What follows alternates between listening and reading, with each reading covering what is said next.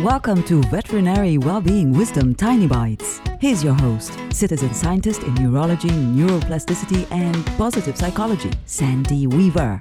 500 year old seeds stored in London's Museum of Natural History accidentally got wet and they sprouted.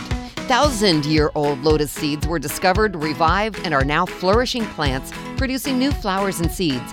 And seeds from a date palm that died 2,000 years ago have produced trees of an extinct species. If you think of your dreams as seeds, which ones of yours have you put into storage and maybe forgotten about?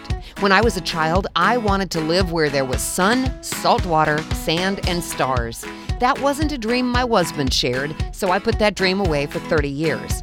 Taking it back out and imagining the possibilities now is like catching up with a long lost friend. Your dreams matter. What you want in life matters. Make time to visit your dreams. You might be surprised at how much closer to sprouting they are while they waited for you to be ready. Want more tiny bites of veterinary well-being wisdom? Subscribe to the podcast and share it with your friends. And there's lots more at centerforworkplacehappiness.com. Here's to your well-being, one tiny bite at a time.